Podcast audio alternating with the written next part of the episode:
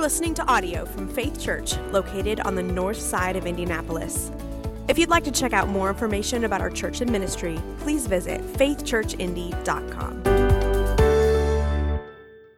Hi, Faith Church. We're the Fitzgeralds, I'm Nell. and I'm Joe.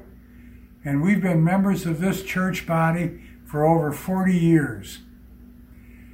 We also have been married for almost 63 years, and we celebrate both of these accomplishments. We've been asked to read the Bible verses for today. They're from the book of Isaiah, chapter 53, verses 7 through 9. He was oppressed and he was afflicted, yet he opened not his mouth, like a lamb that is led to the slaughter, and like a sheep that before its shears is silent. So he opened not his mouth. By oppression and judgment he was taken away. And as for his generation, who considered that he was cut off out of the land of the living, stricken for the transgression of my people. And they made his grave with the wicked and with a rich man in his death, although he had done no violence and there was no deceit in his mouth. This is the word of the Lord. Oh, this is my favorite time of the year, or at least my favorite time of the spring, because it's sleep with the windows open weather. Any, any, I can get some amens on that. It was great about a week ago when it finally got warm enough at night to, to open the windows and sleep all night, you know, with the, the windows open. It, it was not so great the last uh, two nights when it got colder again. Um, and we kept the windows open because once you kind of start down this path, you can't go back, right? Uh, yesterday morning, I woke up to um, an interesting sight how my wife had attempted to warm up in the middle of the night. Because you know, the temperature doesn't like really get cold until like five o'clock in the morning. And I guess that's when she got the, the coldest. And so got up, went to the bathroom, got a bath towel, came back to bed with it, laid it over her spot, and then slept under the blankets and a bath towel. We don't have nice, thick, fluffy bath towels. Like, it contributed nothing to the heat retention capabilities of the bed. And so I woke up that morning and, and saw this, and it was like, hun, what? A bath towel. I mean, it covers half of you. It's a poor substitute for a blanket. Why didn't you just go to the closet? It's like closer than the bathroom. Go where the blanket is and get out like a full blanket, one that's big enough to also cover me. And and, and use that instead. And she was like, Well, I just, I didn't want to have to unmake the bed and put the blanket on and make the bed again. And also, I hoped you wouldn't notice.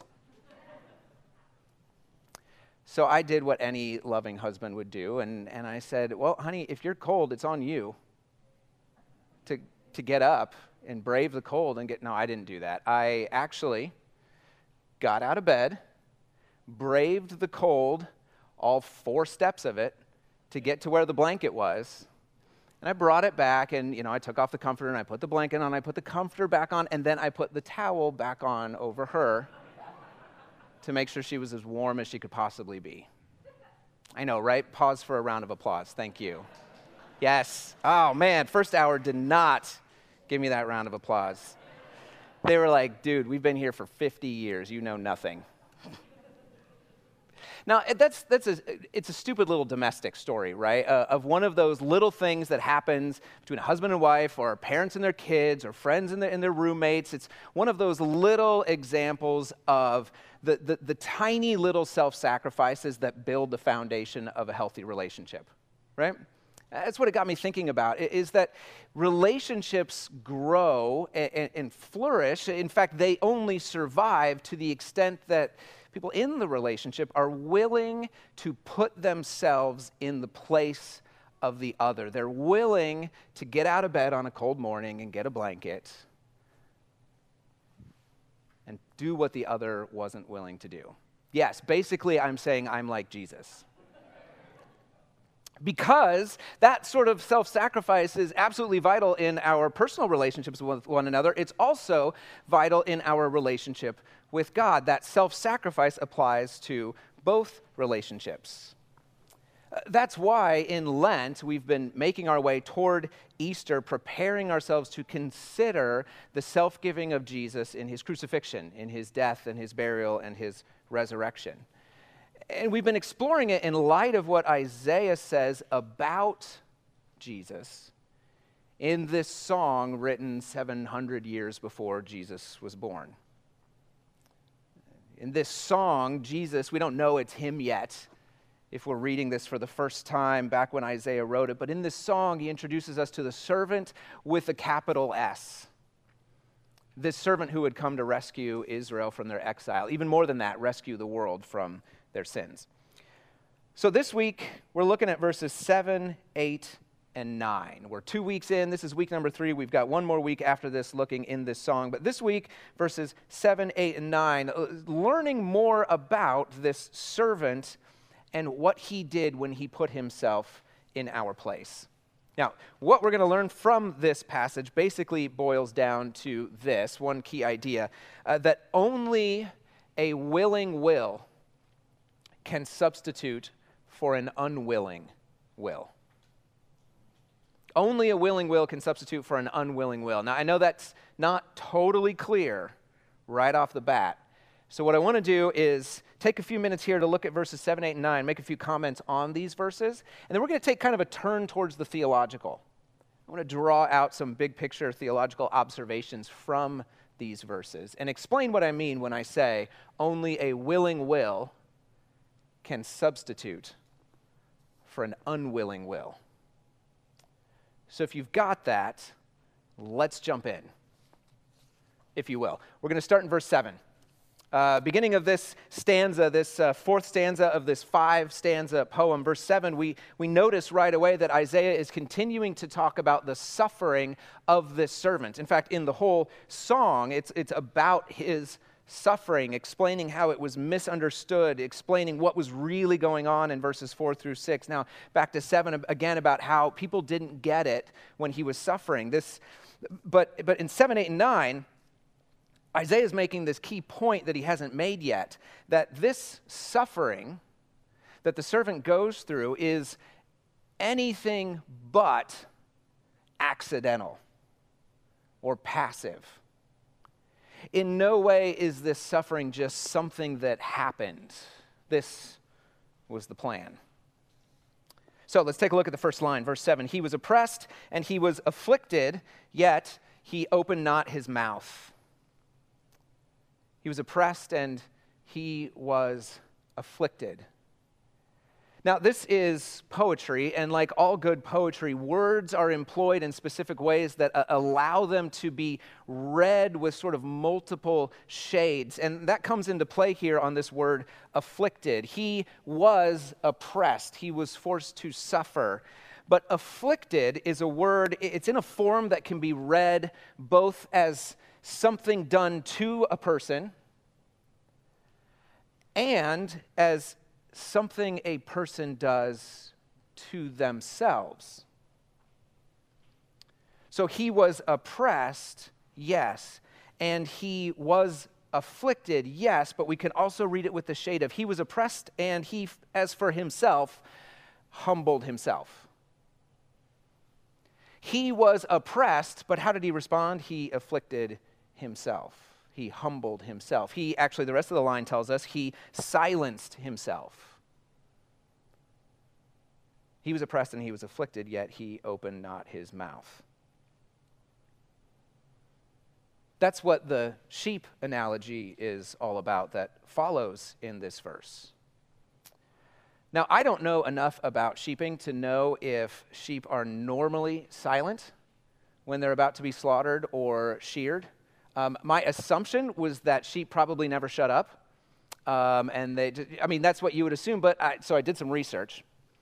Um, found a great YouTube clip of a sheep that w- had so much wool after. Anyway, that's a side story. I won't go down that. Um, I did some research, and, and the, the commentator on these videos is saying, like, oh, yeah, sheep love getting sheared, especially the older ones that have gotten used to it. They just, like, they literally lay back and just let their burdens go as the shearer cuts it away. They don't make uh, hardly a peep at all. However, um, the lamb led to the slaughter there is a little bit more noise involved with that one.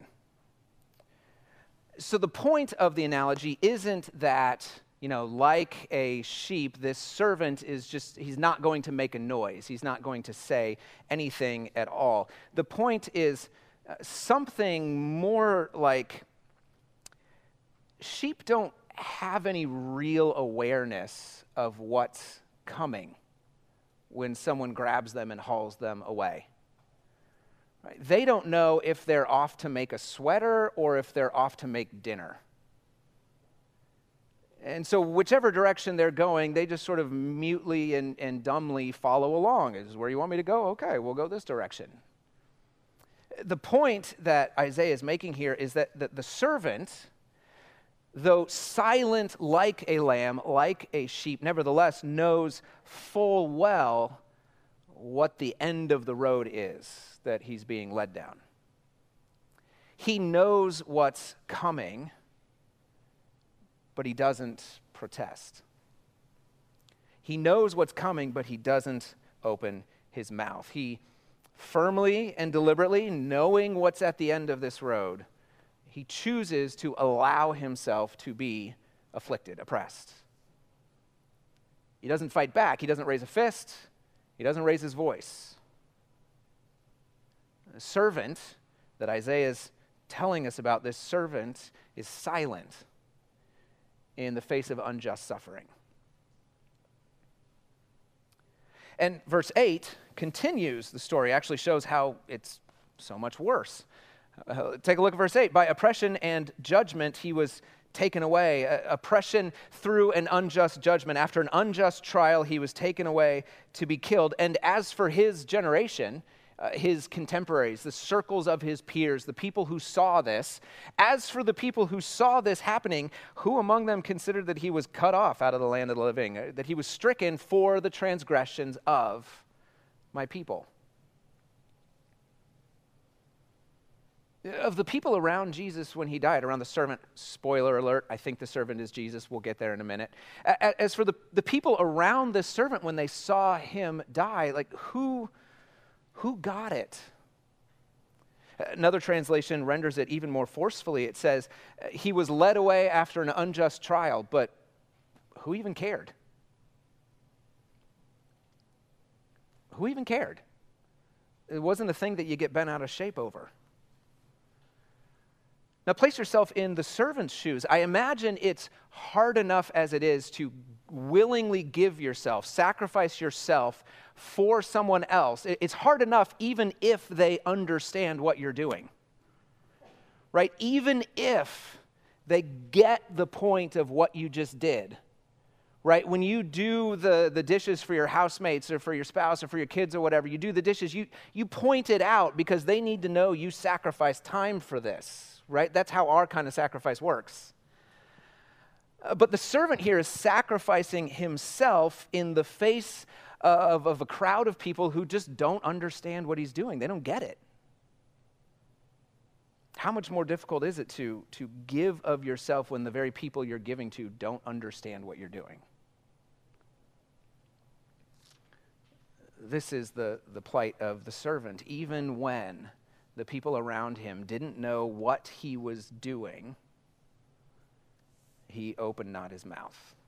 He submitted himself, afflicted himself to the sacrifice he was called to make. See, no one understood that he was cut off out of the land of the living. That's a euphemism for killed. No one understood that he was killed, that he was stricken for a purpose, for the transgressions of my people, Isaiah says. In verse 9, verse 9 makes the confusion even more palpable. Uh, because verse 9, um, the first half of it, uh, is confusing to the point where it borders on the nonsensical. Uh, take a look at it. Uh, and, and they made his grave with the wicked and with a rich man in his death. Uh, doesn't make sense. He was, okay, so he was intended to be buried like a criminal that's what it means when they said they, they made his grave. They intended his grave to be with the wicked, with the criminals. But somehow he ended up with a rich man in his death. Somehow he ended up in a rich man's tomb. This servant was intended to be killed like a criminal and ends up being buried in honor in a rich man's tomb. Like, that doesn't make sense. I, we get the part, yeah, he hadn't done any violence, there was no deceit. Okay, so he was blameworthy, or he, he was uh, uh, not blameworthy, excuse me. Uh, he was innocent, but this other stuff, uh, uh, that doesn't happen. Criminals don't get an honorable burial. It, it just it doesn't happen until it did. Until it did. And then all the enigmas and the, the puzzles of the passage come into crystal clear focus when we see them through the lens of Jesus. You know, multiple times the Gospels tell us that when Jesus faced accusation and ridicule in his last days before he was crucified, he opened not his mouth. He was silent. And all four Gospels record the story of a rich guy named Joseph who uh, was a secret follower of Jesus because he didn't want to lose his job as one of the religious leaders, who he, he goes to the governmental authorities and says, Can I have his body? And since it was a short walk from the cross to Joseph's own tomb that had just been carved out of the rock, he took Joseph or he took Jesus there, gave him an honorable burial in a rich man's tomb.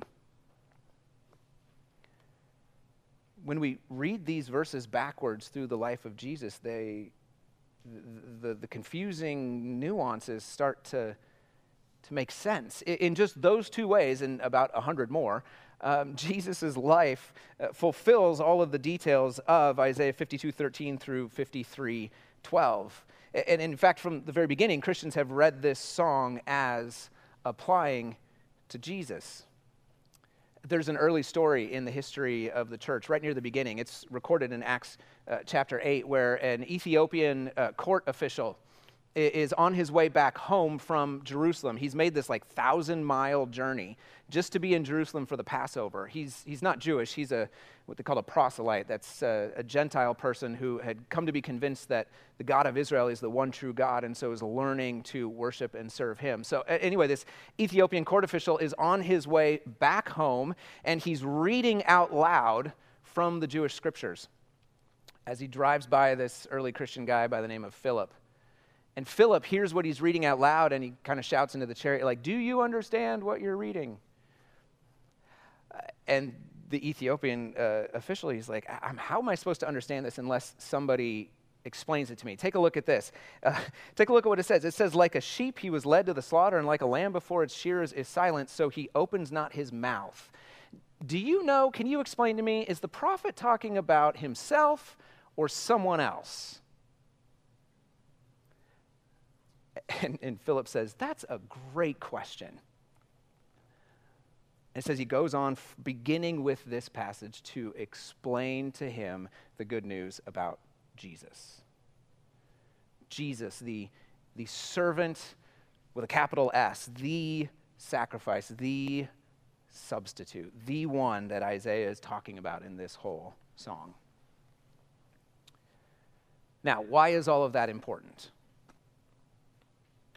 Well, I'm glad you asked. Because I said earlier, I wanted to make a few observations on the, uh, on the text itself and then take a turn towards the theological, draw out some big picture ideas.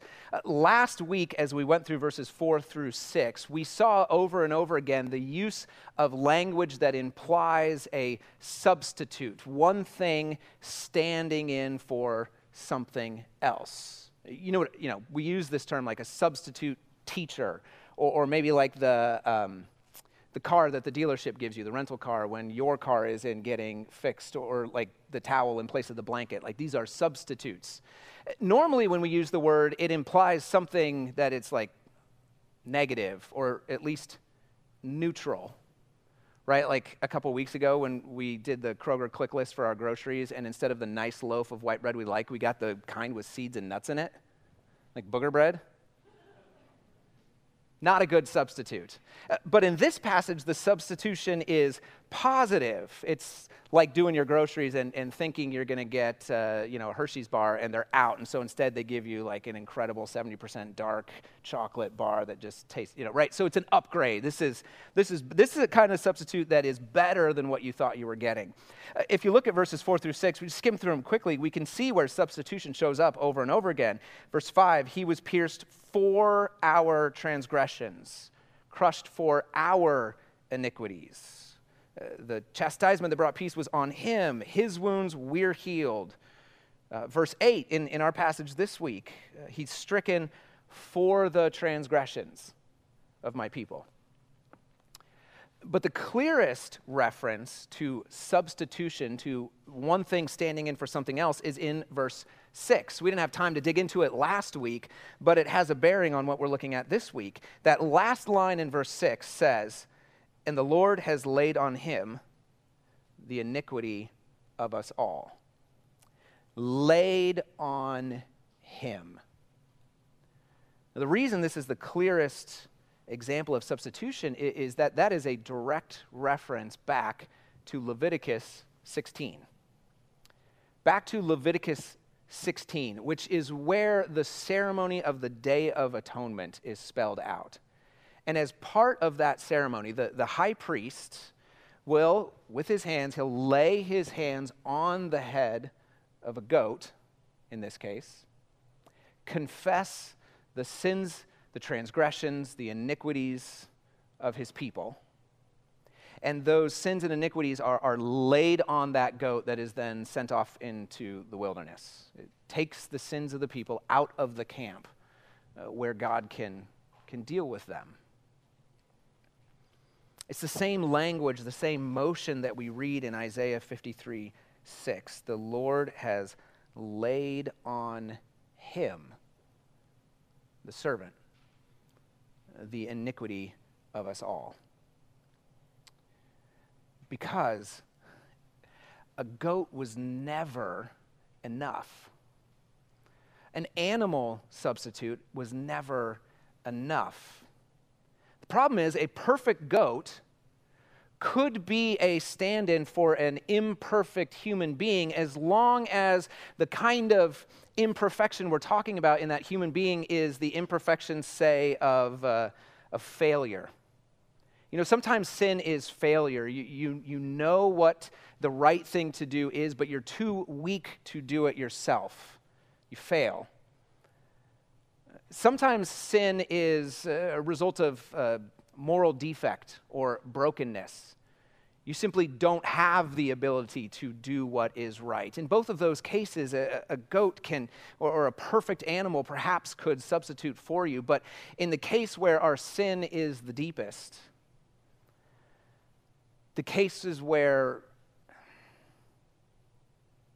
and this might be all the cases, but the cases where we just simply don't want to obey, then a perfect goat, no matter how perfect it is, can never willingly give itself for us. At the, at the, root of our sin, where, where we are in open rebellion, where we don't want to obey, only a willing will can substitute for an unwilling will. Only a willing will can give itself for our unwilling wills. Animal sacrifice can never take away sin where it's the most serious, at the root in our open rebellion. So, I mean, animals then can only ever be a picture of substitution, a picture of a final sacrifice or substitution to come when a perfect human being would willingly place himself in the place of those of us who are unwilling. Which is all of us. It's only in Jesus that we find a perfect servant, a, a perfect sacrifice. The one who did what no one else ever did or ever could. The one who chose, who willed to accept and submit to the substitute's role. See, Jesus was not a victim of historical events. He wasn't caught up in a web of circumstances, victim to his own oversized dreams for a revolution in Israel. He wasn't swept up in the emotion, carried beyond his will to a death he didn't anticipate. In these verses, we see clearly that the servant, Jesus, he chose, he decided, he accepted the role of servant, of substitute, of sacrifice. Not only did he choose it, but he forced himself to submit to it. Only a willing will can substitute for an unwilling will. Is the only way for Jesus to save the people he loves. So, what does that mean for us? What, what does that do in us or to us? Because I'm arguing from this passage and from the song as a whole that uh, for us to be fully forgiven of our sins, especially our active and willful rebelliousness against God, someone has to willingly stand in for us. A willing will has to substitute for our unwilling wills. And that is, I think, the best good news that I've ever heard. Because it, it means uh, that even on those days when I don't want, when I don't want to follow God, when I don't want God to be in charge, when I want to do what I want to do, when I want to build my life myself in my own direction, under my own strength, with my own ideas, when I want to walk away from God. It's on those days that the grace of God shines through most clearly. Because even when, especially when I won't, Jesus will. Even when my will is unwilling, his will is always willing. Always willing to substitute himself for us. And when we respond to that, his willing will transforms our own unwilling wills in at least three ways. Uh, I only have time for three, but I think if we had more time, we could think of a whole lot more. First of all, uh, th- the substitution of Jesus' willing will for my unwilling will means I can rest. It means I can rest knowing that even my most egregious rebellions, all my walkings away, my wanderings away from the fold, they are substituted for. When I don't want to follow, Jesus follows for me. When I don't want to obey, Jesus obeys for me. When I don't want to submit, Jesus submits for me. So none of my rebellions, none of my wanderings, none of my disobediences are ultimately held against me. Jesus has already substituted his willing will for my unwilling and rebellious will so I can rest. I don't have to come back from every rebellion trying harder for God to like me again. I don't have to come back from every failure saying, okay, God, this, that's the last time. From now on, it's, it's going to be better. Because Jesus' willing will has already substituted for all of my unwillingness now and in the future. So I can rest. I can rest, but I can also be transformed to follow. When we when we find ourselves thinking that that God needs us to reform our own wills before he'll accept us, then the result is we spend the entirety of our lives just trying, trying harder, trying more, setting up more stringent rules, setting up more, more structures, more whatever it takes to keep us, to, to keep us from acting out the rebellion that's inside. Right? You, you know, the difference between a two year old and an adult is that the adult has been trained to change their, their rebellion into socially acceptable ways. Right? The, the two year old is just rebellious and lets everyone know. The adult is rebellious but has figured out a way to channel it. We're not talking about just channeling, proactively working against our own rebellion, so maybe we're good enough for God to accept us. We're saying because Jesus has already substituted his unwilling will or his willing will for my unwilling will, then I can actually follow him and slowly see my own unwilling will transform to be like his. The Apostle Peter actually, he, he jumps on a couple of these verses and uses them to call the church that he's writing to uh, in the midst of their suffering and their persecution. And he says, you, need to persevere. You need to endure because Jesus also suffered for you. This is in 1 Peter 1. He says, He left you an example so that you might follow in His steps. Remember what Jesus did. He committed no sin, and no deceit was found in His mouth. Then Peter expands. He says, When Jesus was reviled, he did not revile in turn. When he suffered, he did not threaten but continued entrusting himself to the one who judges justly. Remember, by his wounds you have been healed. So you can, you can suffer well, you can follow well, even when it costs you. Because you've come back to the shepherd and the overseer of your souls. So if, if it's true that Jesus' willing will has substituted for my unwilling will, it means I can rest, I can follow. But it also means I can love. I can love in a way that I couldn't otherwise. Uh, imagine this. Uh, imagine if Jesus on the cross paused for a moment, took a little me time, and thought, is this really worth it? Is this really worth it? I'm giving a lot here and I'm not sure what I'm going to get out of it. I, am pouring out an infinite amount of love, and I'm only ever going to get a paltry, finite amount back. And even then, it's only going to be half hearted. These, these, these people, these wandering sheep, these dirty sheep that, that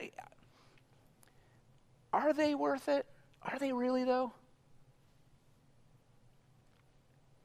Of course, uh, we can't imagine Jesus actually thinking something like that. Why? Because love. Because love. Because we know Jesus went to the cross, to his crucifixion out of love. There's actually no other motivation that makes it uncoerced. Think about it. If you have to force someone to do something for you, it's no longer a willing will in place of your unwilling one. No other motivation but love could drive Jesus to the cross and still have it be a freely chosen, willing will in place of ours. And only that kind of love poured out of Jesus into me and through me transforms the way I love people around me. So I can rest, I can follow, I can love. Because Jesus' willing will has substituted for my unwilling one. So, what, what about you? What has the substitution of Jesus' will for your own done for you? I think if, if I were called to self sacrificially love like Jesus in ways that no one would ever get or understand, in, in anything, any any more significant than getting out of bed to grab a blanket, then I, I probably wouldn't, I don't think I'd be able to follow through on it. Which I think is kind of the point. The, the sin in me that most needs forgiveness is the sin of I don't want to obey. I don't want God as King, as Lord, as anything. That's why we rejoice in a servant who, when given the choice to walk away, said in the garden, Nevertheless, not my will, but yours be done. And submitted his own will to what he was doing on our behalf. Even when no one else understood it, even when no one got it, Jesus knew that his suffering had a bigger purpose because it wasn't about him, it was about us. He took on the cross, he took the slaughtering and the shearing and the striking so that we could be welcomed back into the fold, welcomed back into the family of God. We're the sheep who wandered off, and he's the one who got treated like one. Willingly. Father, we confess that we do not have we do not have the resources of love within us that would drive us to self-giving sacrifice in large or small ways on behalf of people who don't understand and will never get it. We confess we don't have the, the depths and the resources of love within us that would drive us to truly imitate your Son and what he has done for us. It's only as his love is poured into us that we can, in any way, reflect his love to others. So we pray. May your goodness to us in the face of Jesus Christ shine on us and transform us so that our unwilling wills, having been substituted for, may now be transformed into the likeness of the one who gave himself for us. We pray. In Jesus' name, amen.